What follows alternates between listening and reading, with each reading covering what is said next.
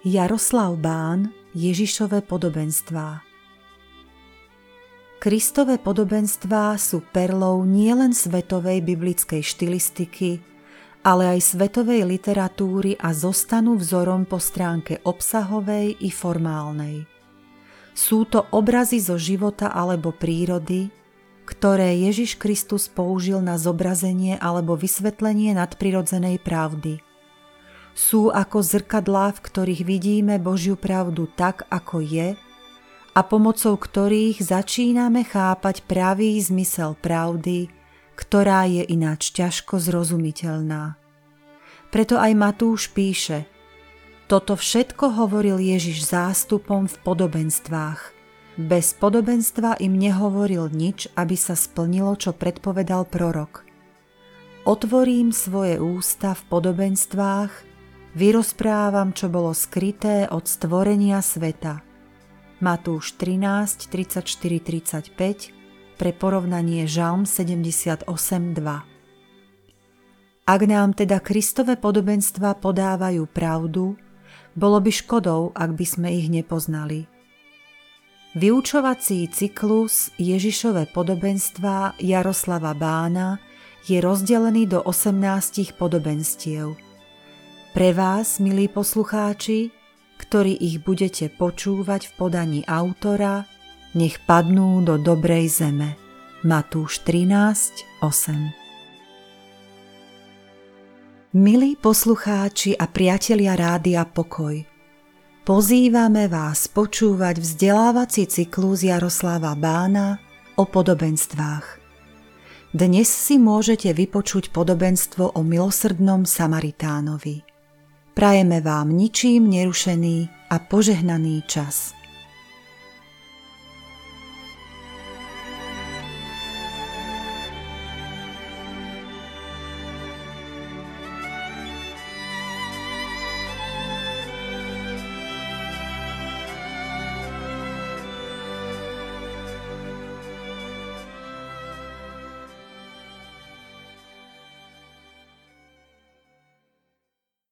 Lukáša v 10. kapitole od 25. verša je zapísané ďalšie podobenstvo, o ktorom chceme rozprávať, a to je takmer najznámejšie podobenstvo Pána Ježiša, milosrdný Samaritán. A určite jedno z najznámejších podobenstiev. Lukáš 10 od 25. verša. Tu vystúpil jeden znalec zákona a pokúšal Ježiša.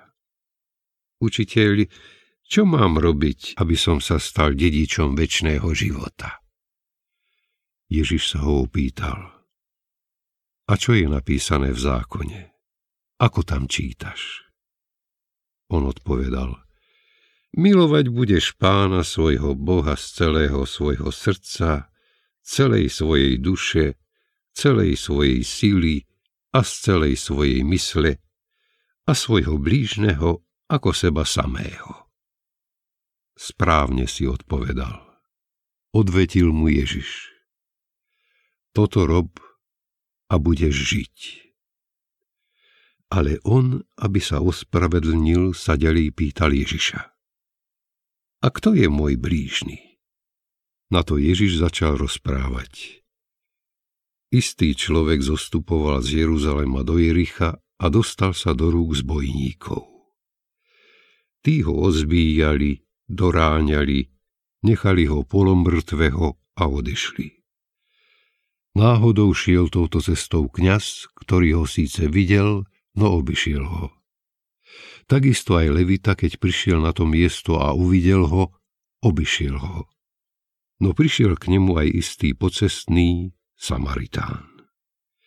Keď ho uvidel, prišlo mu ho ľúto. Pristúpil k nemu, nalial mu na rany olej a víno a obviazal a postaral sa o neho. Na druhý deň vyňal 2 denáre, dal ich hostinskému a povedal: staraj sa o neho, a ak naň vynaložíš viac, ja ti to na spiatočnej ceste uhradím. Kto z tých troch podľa teba bol blížnym tomu, čo padol do rúk zbojníkov? On povedal: ten, čo mu preukázal milosrdenstvo. A Ježiš povedal, choď a konaj podobne. Toľko čítanie. Najznámejšie podobenstvo, veľmi jednoduché však. A napriek tomu, výklady toho podobenstva, toto podobenstvo je jedno z tých podobenstiev, o ktorých sme hovorili na úvode, že nemôžeme podobenstvo vytrhnúť z toho kontextu, v ktorom bolo hovorené a ho vykladať, lebo neporozumieme ničomu. A všetky podobenstva, ktoré sme doteraz preberali, sú nejakým spôsobom špecifické, každé jedno. No a toto je špecifické v tom, že daj si človeče veľký pozor, aby si nevytrhol samostatné podobenstvo kontextu, lebo potom si vedľa. Svätý Augustín, alebo napríklad Origenes, jeden z prvých kresťanských autorov, napísal, tu je výklad príbehu. Ten muž, čo ide dole, je Adam. Jeruzalem je raj. Jericho je svet. Lúpežníci sú nepriateľské sily, démonské sily. Kňaz je zákon. Levita sú proroci. Samaritán je Kristus. A zranenia sú neposlušnosťou. Zviera je Pánovo telo. Hostinec je cirkev. A Samaritánov návrat je druhý príchod Pána Ježiša. Inými slovami, je to vraj príbeh o tom, ako človek ide z raja postupne dole do Jericha, do sveta. A na tej ceste sa mu stanú zlé veci. Veľmi podobný výklad má aj svätý Augustín. A musím vám povedať, že úplne ako presne tým istým výkladom som aj ja rastol. Naši bratia Ujenkovci vykladali toto presne takýmto spôsobom. A Origenes k tomu aj dodáva to, že ten príbeh má tajný, skrytý význam a my potrebujeme vidieť, porozumieť, že čo ten tajný, skrytý význam je. Je tam plno podobností, ale keďže chceš vedieť, čo každá jedný detail toho znamená, tak nakoniec veľmi rýchlo by sme ukázali, že je plno nezmyslov tam, ktoré nám z toho vylezú. A moderní vykladači tohoto podobenstva majú tiež problém s tým podobenstvom. Za každým, keď sa kresťania stretnú, aby diskutovali a chudobu, alebo zmiernenie chudoby, alebo pomoc núdznym, alebo prerozdeľovanie bohatstva, sociálnu spravodlivosť, tak dospejú k príbehu o milosrdnom Samaritánovi, ako v príbehu o tom, a to je výklad, že on sa stará o ľudí a zbavil sa toho, čo vlastnil kvôli niekomu inému. Tak to je význam podobenstva pre takých ľudí. Oveľa agresívnejší zástancovia, kresťanskí tiež, sociálnej spravodlivosti, si tiež vykladajú tento príbeh, aby podporili myšlienku toho, že Ježišov príbeh o milosrdnom Samaritánovi je to príbeh o tom, ako pomáhať ľuďom. Vraj milosrdný Samaritán, citujem, je problém. Zdá sa, že podporuje krátkodobú pomoc bez riešenia dlhodobej spravodlivosti. Alebo sa pýtajú, čo by sa stalo, keby milosrdný Samaritán denne chodil po tej ceste z Jericha do Jeruzalema a kritizoval politické a ekonomické agendy tých dní? Zmenila by sa spoločnosť. Veď my musíme odhaliť príčiny nespravodlivosti, ktoré spôsobili, že človeka ozbijajú na ceste. Citát, kiež by sme vytvorili spoločnosť, ktorej nebudú príbehy nedeľnej školy zmetené týmto príbehom, pretože násilie už nikdy nebude a milosrdní Samaritáni už nebudú potrební. Kresťanskí vykladači. Alebo ďalší obhajca takého výkladu povedal, citát, potrebujeme premeniť cestu z Jeruzalema do Jericha tak, aby celá spoločnosť bola bez krýv. Teológia oslobodenia. Všetci, kto sa k tomu hlási, aj terajší pápež povie, ide o každého zahrňujúci dosah solidarity. Všetky tieto výklady majú málo čo spoločné s podobenstvom samotným. A ani nie sme prekvapení, že ľudia majú problémy s nerozumením podobenstva. My sme si minule pri výklade o rozsievačovi vysvetlili jasne aj dôvod nevidenia tých, čo sa dívajú, a nepočutia a nerozumia tých, čo čujú. Za chvíľu uvidíme, že aj pre tento prípad to platí. Dobre. Väčšina z nás, my sme ale netlačili toto podobenstvo do polohy príbehu sociálnej spravodlivosti a povedali by sme si, že tu ide o pomoc ľuďom, ktorí trpia. Je to o tom, ako byť láskavý. Veď určite Pán Boh vyžaduje, aby sme boli láskaví. Ale ani toto nie je prvoplánovo príbeh o láskavosti. Je to príbeh o spáse. A dokonca vidíme tu Ježiša, ktorý používa toto podobenstvo pre osobnú evangelizáciu.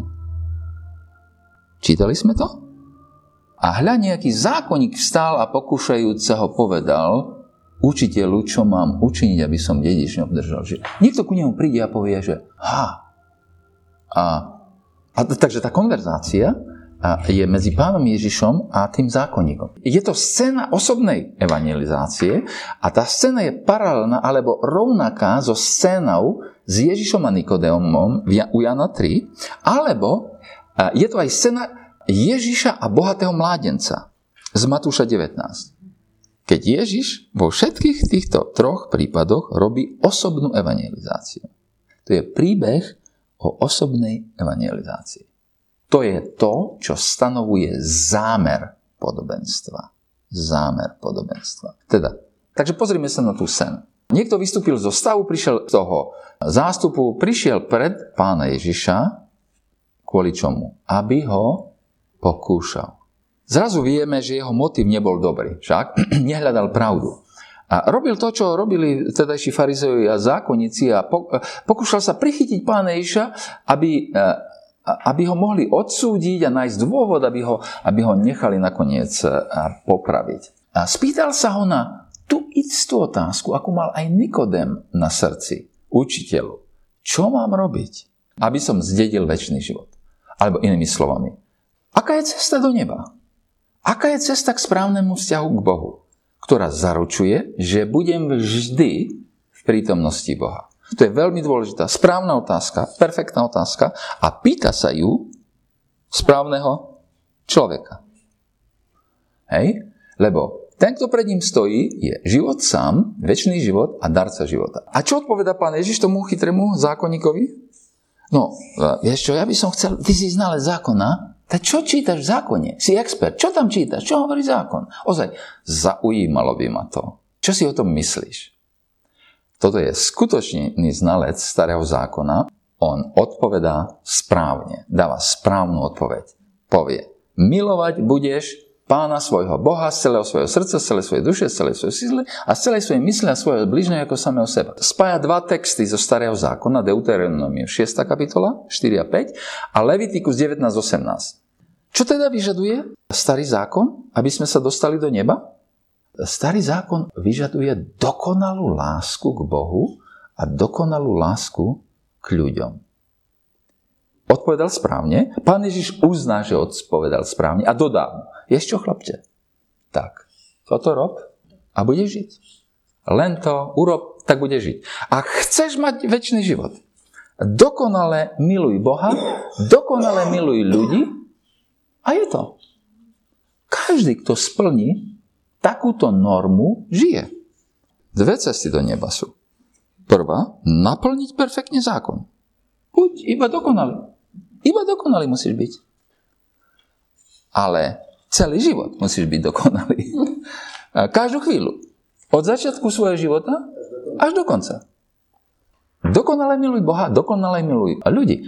A každý, kto splňa takúto normu, žije. Naplň tento zákon, naplň túto štandardu, nepotrebuješ milosť. Musíš byť iba dokonalý. Skús to. Rob to a budeš žiť. Rob to a budeš žiť. Ale tu nás možno, že napadne čosi iné.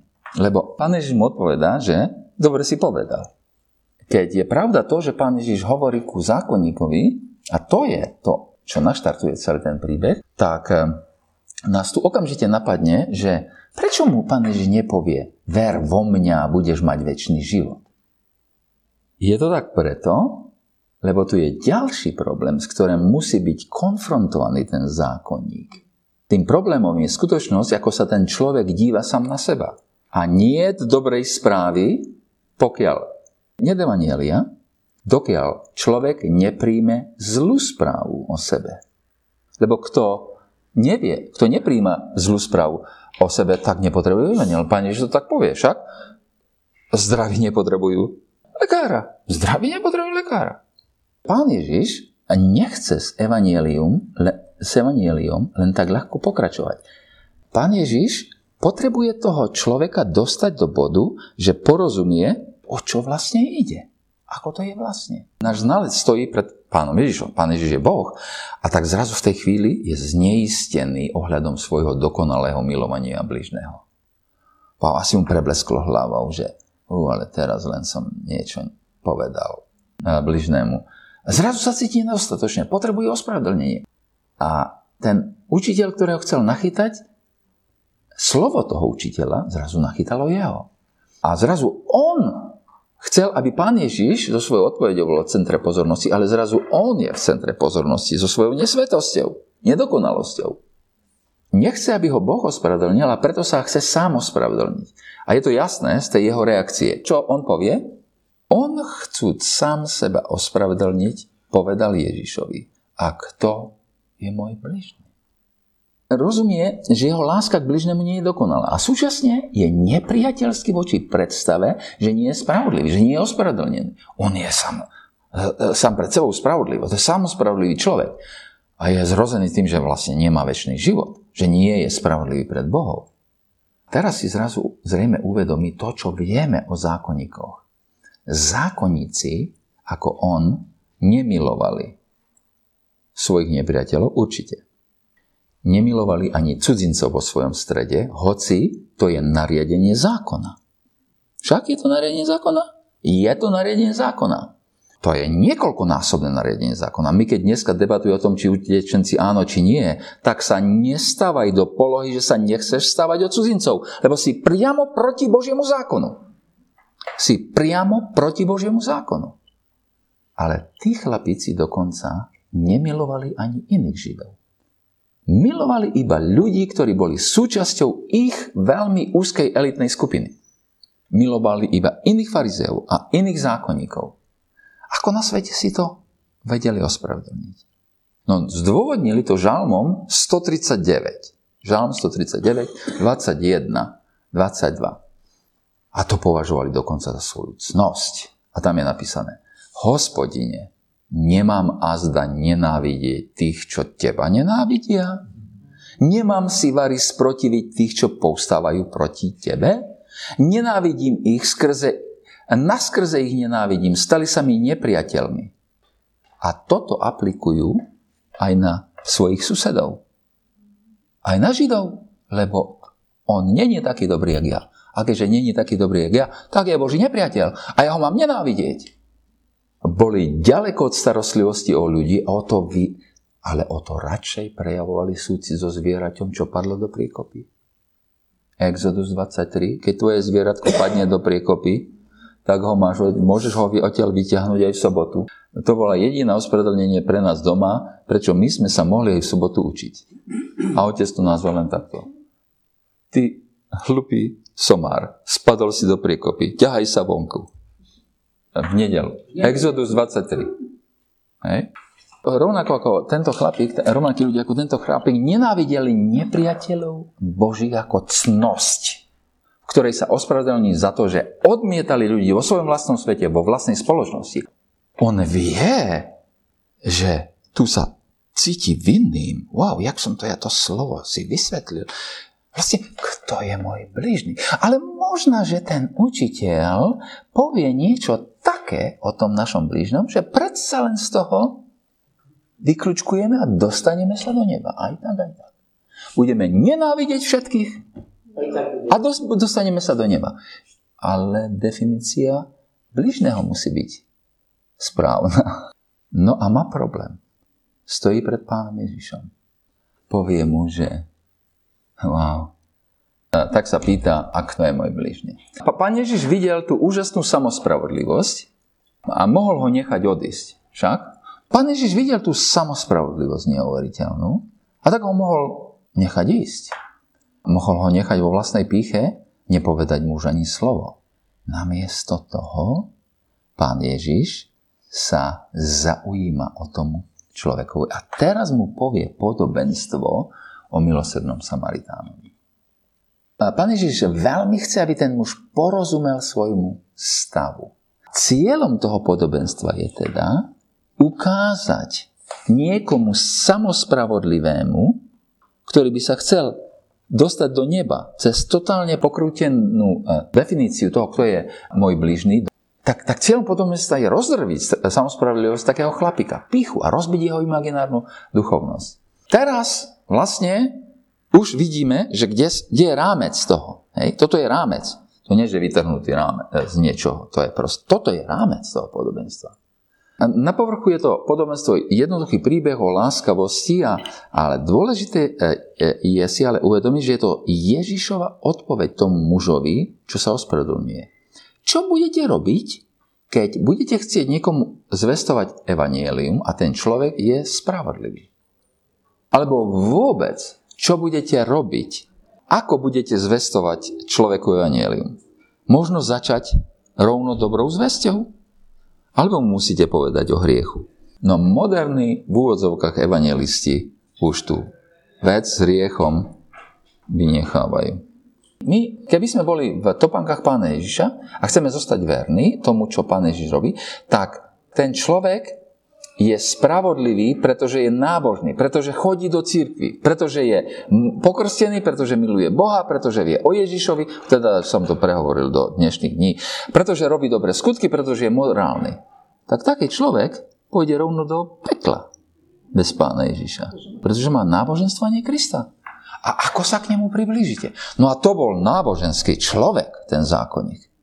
Perfektne poznal zmysel zákona, zákon poznal, správne citoval, absolútne, úplne všetko. Rovno do pekla.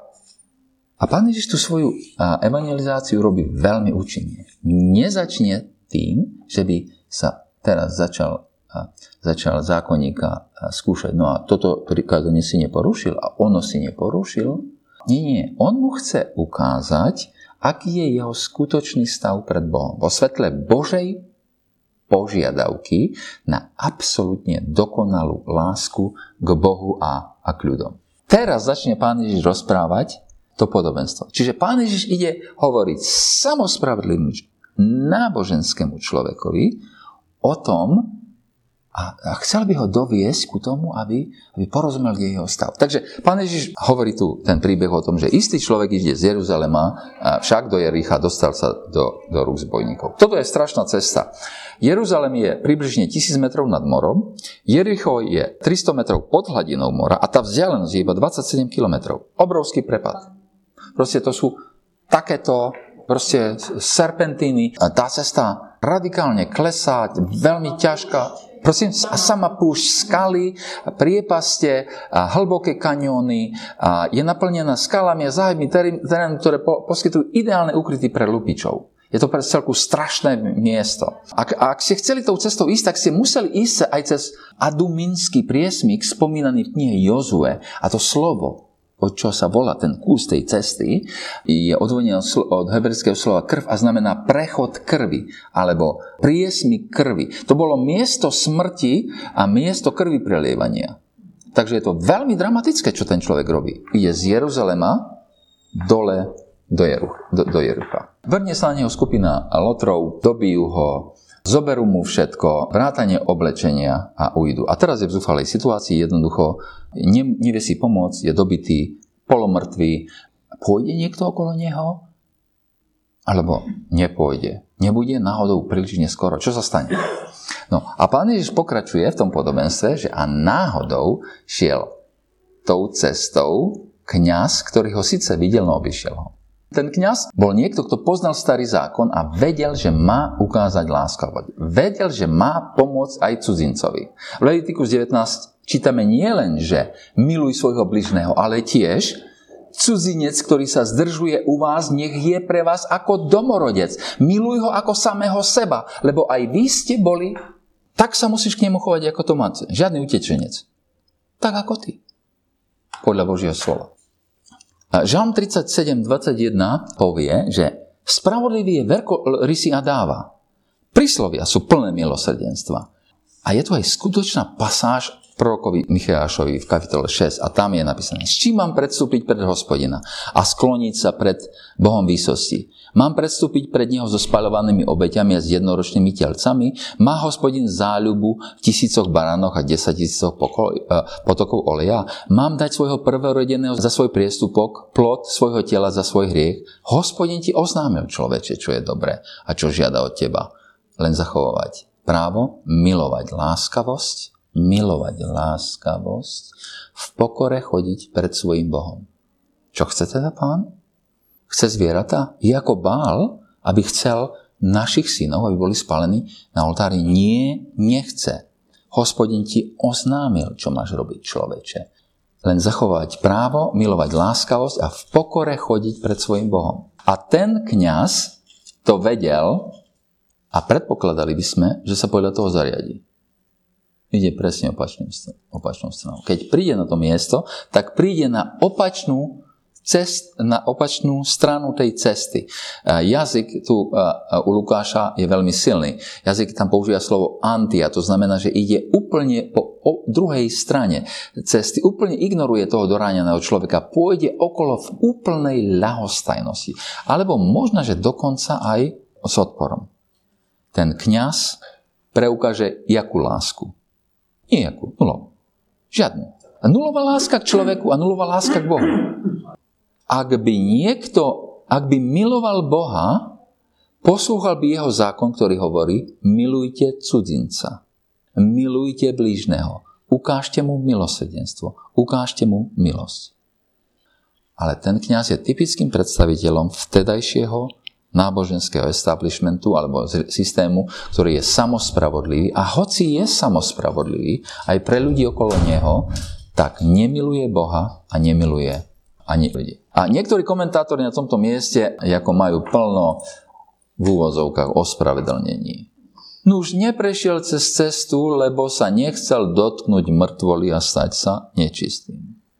Iní zase hovoria. Nechcel tam ísť, lebo by sa poškvrnil a potreboval sa neskôr vrátiť do chrámu. Iní zase. A nešiel, pretože si myslel, že by tam mohli ešte sa nachádzať lupiči a jeho by boli olupili a dobili. A niektorí povedia úplne tí najlepší. Nešiel tam, pretože si uvedomil, že ten človek bol v tom hroznom stave, pretože to bol trest od Boha.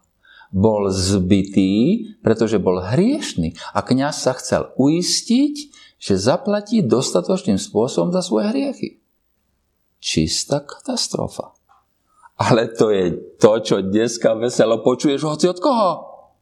Musíme povedať ale, že nevieme, aké mal pohnutky ten kňaz pre svoje nehanené konanie. A každý máme strašne veľa tých dobrých v úvodzovkách výhovorík, prečo nepomôcť. Právom však očakávame, že kňaz, ktorý reprezentuje Boha pred ľuďmi, a to je to, čo reprezentoval ten kňaz v tom systéme židovstvom, a primlúva sa za ľudí pred Bohom, že bude milovať Boha natoľko, aby urobil to, čo Pán Boh od neho žiadal. On však Boha nemiloval. V žiadnom prípade nemiloval ani ostatných ľudí. Je reprezentáciou náboženského systému. Ide tam druhý chlapík. A Ježiš pokračuje. A takisto aj Levita, keď prišiel na toto miesto, uvidel ho a obišiel ho. Úplne rovnako. A Leviti sú tí, čo pomáhajú chráme, kňazi pre svoju prácu potrebovali mnoho pomocníkov, bolo treba pomoc liturgiou, obetnými zvieratami, zápalnými, liatými obeťami, robiť strážnu službu v chráme, udržiavať poriadok, udržiavať v chode jednotlivé zariadenie chráma, podobné veci, plno roboty. Bol to teda človek priamo napojený na kňazstvo a na najcitlivejšom mieste, v chráme. A teda očakávali by sme, že príde a pomôže, ani on však Boha nemiluje a nemiluje ani ľudí. Urobí to niekto? Ukáže niekto lásku? No, už sme bezradní a podobenstvo pokračuje, odpoveda to šokom. Ježiš práve v príbehu obvinil celú náboženskú ustanovizeň z toho, že nemilujú Boha ani ľudí a teraz privádza na scénu nenávideného človeka. Samaritána. No prišiel k nemu i istý pocestný Samaritán. Keď ho uvidel, prišlo mu ho ľúto. Všetci traja ho videli. Za chvíľku ku domu. Všetci traja ho videli. Videl, obišiel druhú stranu. Videl, obišiel. Videl, prišlo mu ho ľúto. Bol pohnutý milosrdenstvom. Samotná existencia Samaritánov bola považovaná za niečo zlého. Boli to videdenci a bludári. Boli opovrhovaní, pretože sa spojili, zmiešali po obsadení Severného kráľovstva s pohanmi. To odvidenie od pravého náboženstva bolo katastrofálne a ten ich spôsob, akým sa zmiešali s cudzincami, ako si sami vymysleli, ako za Jeroboama sa rozdelili. To všetko toto, my sme boli teraz v Izraeli, tam na sever Izraela, tam bolo jedno z tých veľkých miest, kde boli a tam svätyni mali zlaté tela. Potom vidíme, že pokúšali sa narušiť predstavbu mesta a chrámu, keď sa Izrael vlátil zo zaradiatia. Jednoducho boli takí zlí pre Židov, že Židia v roku 128 pred našim letopočtom napadli a zničili chrám. Boli to vyhlásení zradcovia a ak by ste chceli povedať niečo strašne zlé na niekoho, tak museli by ste povedať, že je to Samaritán, čo je posadnutý zlým duchom. Tak presne toto povedali o Pánu Ježišovi. A nehovoríme vári dobre, že si Samaritán a že si posadnutý zlým duchom, Ján 8,48. Tomu hovorí establishment. Tí istí kňazi a leviti. To je to šokujúce, čo tu vidíme. Ich najhorší nepriateľ, opovrhovaný, vyhnaný, bez prístupu k chrámu, k uctievaniu, bez prístupu k obetiam, bez prístupu k Bohu a robí správnu vec. Uvidel ho a bol ľúty a bol pohnutý milosrdenstvom, alebo prišlo mu ho ľúto. A Samaritán sa dostáva úplne jasne do popredia toho príbehu, za to sa aj ten príbeh celý volá o milosrdnom Samaritánovi. To muselo byť úplne šokujúce pre toho zákonníka, čo ho počúva. Keď má odpovedať Pánu Ježišu na jeho otázku, kto bol blížny, tak on ani meno Samaritán nespomenie, lebo to nemôže zobrať do pusy. Ale šokujúce je nielen to, čím bol ten Samaritán. No, keby sme to celkom pritiahli za vlasy, tak by sme mali problém, že určiť presne, kto je ten Samaritán. Ja verím, že to je obraz a nie je niečo také konkrétne, že to možno spojiť za chvíľu. Šokujúce je nielen, kto ten Samaritán je, ale čo ten Samaritán robí. Pristúpil k nemu a nalial mu na rany olej a víno a objazal mu ich. Položil ho na svoje zvieratko a zaviedol ho do hostinca a postaral sa o neho. Teda videl jeho biedu, prišiel k nemu, určite sa musel kľaknúť, zistiť, čo sa stalo, zhodnotiť situáciu, dotýkať sa ho. Samaritán bol takisto musel riadiť 5 Mojžišovými zákonmi. To je to isté, čo ten kňaz. Rozdiel je zjavný. Ošetril mu rany, možno musel roztrhnúť niektoré zo svojich vlastných šiat, aby objazal rany toho človeka, zastavil mu krvácanie. Potom vzal víno a olej, s ktorými ľudia obyčajne cestovali, a nalial mu na jeho rany. A to slovo pre nalievanie, ktoré je tam použité, sa týka, že bohate naleješ. Nie, že len pokropi. Nie, bohate to tam naleješ. Minieš všetko.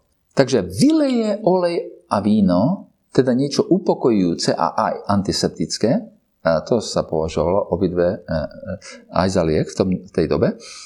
Potom ho položí na vlastné dobytčie a zavezie ho do hostinca.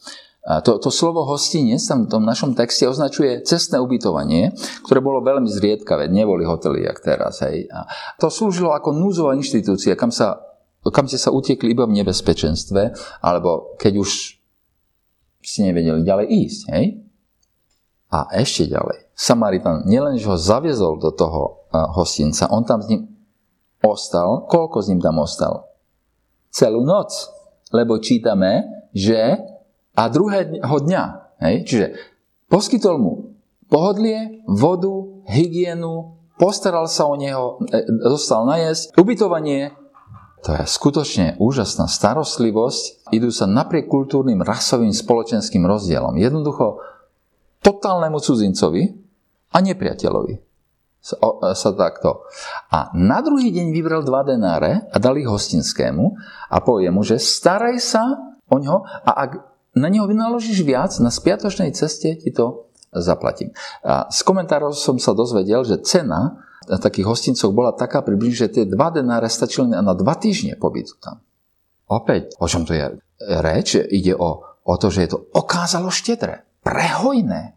To je najvyššia možná pozornosť, ktorú tam ten Samaritán preukazuje. Roztrhané vlastné šaty, obviaže mu rány, vyleje olej, víno, dáva ho na svoje zvieratko a ešte necháva otvorený šek tomu hostinskému a necháva sa ako keby vydierať, alebo je otvorený vydieraniu sa. To všetko pre cudzinca. My sme dorazení láskou toho Samaritána pre tú hojnosť obrovskú, aj tu jej ochoty nechať sa vystaviť budúcemu možnému vydieraniu od hostinského. A to je jednoducho láska bez obmedzenia, láska bez hraníc. A to je to, čo Pán Ježiš hovorí, že ako sa ty, človeče, máš starať o svojho bližného. To je to, čo tu Pán Ježiš povie, že znamená milovať svojho bližnému. Je to, čo by sme chceli, aby niekto pre nás urobil v našej núdze. Samozrejme, že by sme to chceli. Urobili by sme to pre niekoho iného? Robíme to pre každého v takom stave? A vždycky? Ľudia si myslia, že keď dajú chudobnému peniaze, alebo mu kúpia jedlo, že je to dosť. Je to veľmi dobré. Ale nie je to dosť dobré. Nakrmiť niekoho raz, núzneho, nie je dosť dobré. Urobiť to 10-krát je lepšie, ale nie je to dosť dobré.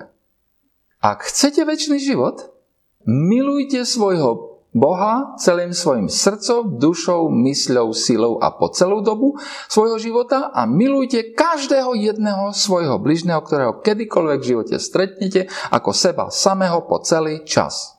Úplne každého. Kto to takto robí? Kto sa takto postará o nejakú osobu? Vy a ja to predsa len robíte. Určite to robíme pre jednu osobu. Každý máme takú osobu, pre koho urobíme absolútne všetko. A tou osobou sme sami sebe. Robíme to pre samých seba. Dôkladne dbáme na to, aby nám bola venovaná najväčšia pozornosť, aby sa naplnili naše všetky túžby, aby sme získali najlepších lekárov a najlepšie zdroje. Robíme to pre seba, ale toto tu je príbeh o štedrej, bohatej, neobmedzenej láske človeka k niekomu, kto bol dokonca nepriateľom, o ktorom ani nevedel, že existuje. Tak, skončil príbeh a teraz vie zrazu ten chlapík, odkiaľ udrela hodina. Teraz už vie. A teraz sa už Pán Ježiš môže opýtať. Pán Ježiš mu kladie novú otázku. Kto podľa teba z tých 3 sa stal blížnym k tomu, čo padol do rúk zbojníkov? A tú otázku kladie namiesto tej pôvodnej, že kto je môj blížny, lebo začali sme, kto je môj blížny. A Pán Ježiš to zmení. Kto podľa teba z tých 3 sa stal blížnym tomu, čo padol do rúk zbojníkov? A ten zákoniec musel byť prekvapený. Pýtal som sa ho, čo mám robiť, aby som sa dostal do neba, a dospeli sme k otázke, kto mám byť, aby som sa dostal do neba. To je teda rozdiel. Teraz si určite uvedomujem, a kto je môj blížny, tú otázku, čo položil Pánu Ježišovi, aká je to samoospravedlňujúca otázka a že skutočne správna otázka má znieť, komu som ja blížny. Otázka nie je o tom, kto je môj blížny, kto je ten, čo si zaslúži, aby bol milovaný. Otázka znie, som ja taký blížny, čo miluje aj tých, čo si nezaslúžia? Vlastne je ťažšia otázka. Tu zrazu zaznieva. Je nevypovedaná, ale každého napadne. Odkiaľ zobrať silu na niečo také? To, čo tam Pán Ježiš podpíše o tom Samaritánovi, to je absolútne dokonalé, bohaté, prehojné postaranie sa o toho núdzneho. Najlepšie, aké sa dalo v tej spoločnosti vtedy. Najlepšie. To nie je, že ste mu dali 5 korún. Alebo polievku. To neznamená, že to nie je správne. Musíme vedieť, že o čom to je celé. Odkiaľ nám si rovnať, že také. A ten dôraz trafia naše srdce. Zabudnime, prosím, na to, aby sme sa pokúšali rozhodnúť, kto má nárok, aby sme ho milovali. A prirodzene milujme láskou, ktorá nepozia žiadnu kvalifikáciu, žiadnu zásluhu. Sú to všetci ľudia, s ktorým sa stretávame v živote. Všetci, ktorých stretávaš, všetci. Všetci a vždy potrebujú byť milovaní. Bohato milovaní. Milovaní obetovaním sa. Veľkodušne milovaní. Nežne milovaní. Milovaní bez hraníc. To je opis Samaritána. Je to každý jeden človek, aj keď je to tvoj nepriateľ. Kto takto miluje? Ten zákonník mu odpovedal, no vidíme, že ešte ho neprešla tá nenávisť voči Samaritánom, lebo sa meno nemal vysloviť. A tu ho Ježiš povedané obraz nedorazí. A povie mu, choď a rob takisto. Podobne. Choď a rob. A budeš mať večný život. Akú reakciu by sme predpokladali u toho zákonníka? Ja by som predpokladal, teraz hovorím sám pre seba, čo by ja som očakával. Že on teraz tam zastane a povie, nikoho som nikdy takto nemiloval. Nikdy som nemiloval ani ľudí v mojom najbližšom okolí. Len seba tak milujem. Nikoho som nikdy takto nemiloval, to bol všetkých. Ak ten zákonník počúval, tak musel byť takto usvedčený. A je teraz na zákonníkovi, čo urobí s takým usvedčením. Čo urobil ten zákonník s tým usvedčením? A stalo sa, keď išli, že vošiel do jakéhosi mestečka. Tak pokračuje náš príbeh. A ten zákonník s tým usvedčením neurobil doslova nič. Ale to je jeden zo zmyslov podobenstva. Podobenstvo a súvisiaci príbeh tak náhle končí. A Lukáš jednoducho pokračuje, ako išli ďalej, vošiel do jednej dediny.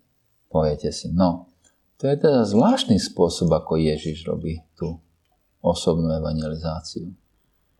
Ten zákonník neprijal zlú správu o svojom stave a Pán Ježiš nevidel zmysel mu povedať o dobrej správe, ktorá je pre ľudí, ako je on.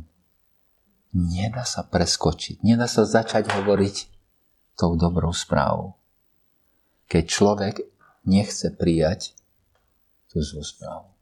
To je presne to, o čom sa hovorili minule, že to je to, keď Pán Ježiš hovorí cez podobenstvo. To je to, ako počúvajúci musí urobiť spojenie medzi podobenstvom a pravdou o sebe. Ak by ten zákonník povedal Pánu Ježišovi, že takto sa nedá milovať, a že takto nemôže nikto milovať bližnému, tak Pán Ježiš by mu znovu povedal, áno, dobre hovoríš, ale ja ti chcem povedať, že ja práve, a to už Pán Ježiš oznámil, že som na ceste do Jeruzalema, aby som tam zomrel za hriešníka ako si ty. Ten zákonník by sa dozvedel, kto takto dokonale miluje každého jedného človeka. Dozvedel by sa, že ten, kto miluje každého človeka, stojí práve pred ním. A podobenstvo sa ale nedá pochopiť, ak nechceme počuť pravdu. Pravdu o nás i pravdu o skutočnom milosrdnom Samaritánovi, ktorým je Pán Ježiš. V tom náhlom konci podobenstva ostáva nezodpovedaná otázka. Kto môže milovať ako ten Samaritán? A tá otázka sa dá zodpovedať iba tak, že sa pozrieme na toho, kto rozpráva to podobenstvo a dôvod, prečo ho rozpráva. Pán Ježiš nerozpráva to podobenstvo prvoplánovo preto, aby sme sa cítili vinní z toho, že nedávame peniaze chudobným. Pán Ježiš nehovorí to podobenstvo prvoplánovo ani preto, aby sme sa cítili vinnými, lebo sa nestaráme dostatočne o núdznych. To podobenstvo Pán hovorí, aby sme prežili vinu z toho, že nemilujeme dokonale Boha. Že nemilujeme dokonale ľudí. A aby sme s tou vinou bežali ku nemu. Áno, bežali pod kríž. Bežali k nemu, ktorý jediný nám môže odpustiť tento hriech. A tak nás urobiť tých, čo budú s ním v nebi. Všetko je to otočené. On dá silu. Zrazu budeme iní ľudia. Iní ľudia. Ako sa to udeje? Tam v našom podobenstve je taký zvláštny detail, ktorý teraz musím spomenúť. A ako sa tak udeje? No iba tak, že prežijeme lásku toho pravého Samaritána Ježiša. Pravý Samaritán, Ježiš, jediný správne vidí našu situáciu. V podobenstve čítame, že poďme do toho našho podobenstva. A náhodou išiel dolu akýsi kňaz tou cestou a keď ho zazrel, vidíte, ten ho videl. Potom je tam levita. A potom je levita, ktorý idú tiež dolu, prišiel na to miesto a keď prišiel a videl, aj ten ho videl. Obišiel druhou stranou. A potom prišiel k nemu nejaký Samaritán, uberajúci sa tou cestou. A keď ho videl, všetci traja ho videli. Pravý Samaritán Ježiš jediný správne vidí našu situáciu. V podobenstve kňaz, levita aj Samaritán videli. Videli nečistého človeka, zdržiavanie v práci, nebezpečenstva, ja neviem čo všetko, ale iba Samaritán videl núdzneho človeka. Vidieť samo o sebe nestačí, hovorí náš príbeh. Lebo nakoniec konáme podľa toho, čo vidíme. A keď nesprávne vidíš, tak je zlé s tebou. Iba Samaritán videl núdzu a podľa toho aj konal.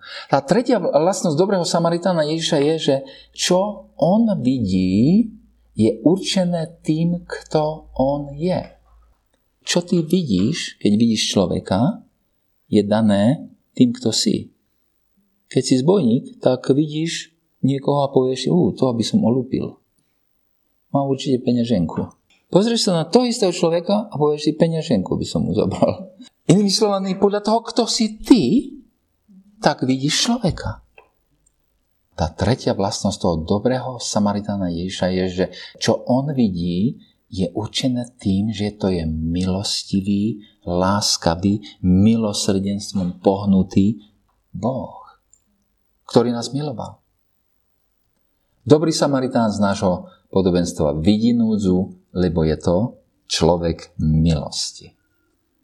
Takže tá odpoveď je, ak ty a ja vo svojej biede stretneme takého Samaritána Ježiša, ak nám ten milosrdný Samaritán Ježiš pomôže obmieraný dopraviť do bezpečia, postará sa o našu núdzu, vtedy ty a ja ako odpoveď na toto milosrdenstvo sa stávame milosrdnými ľuďmi, ktorí naviac sa stali inými ľuďmi, pretože prežili milosť toho Samaritána Ježiša. Stávajú sa inými ľuďmi. Už nejde o skutok samotný, ide o to, kto sme.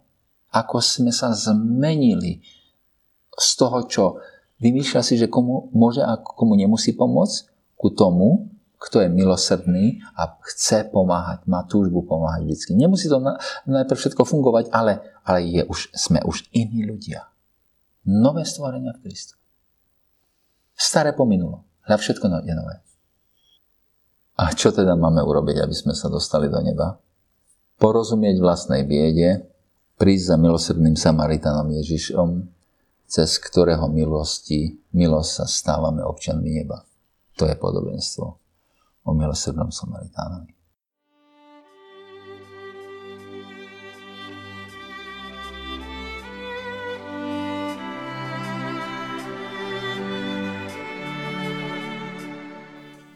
Počúvali sme vzdelávací cyklus Jaroslava Bána o podobenstvách.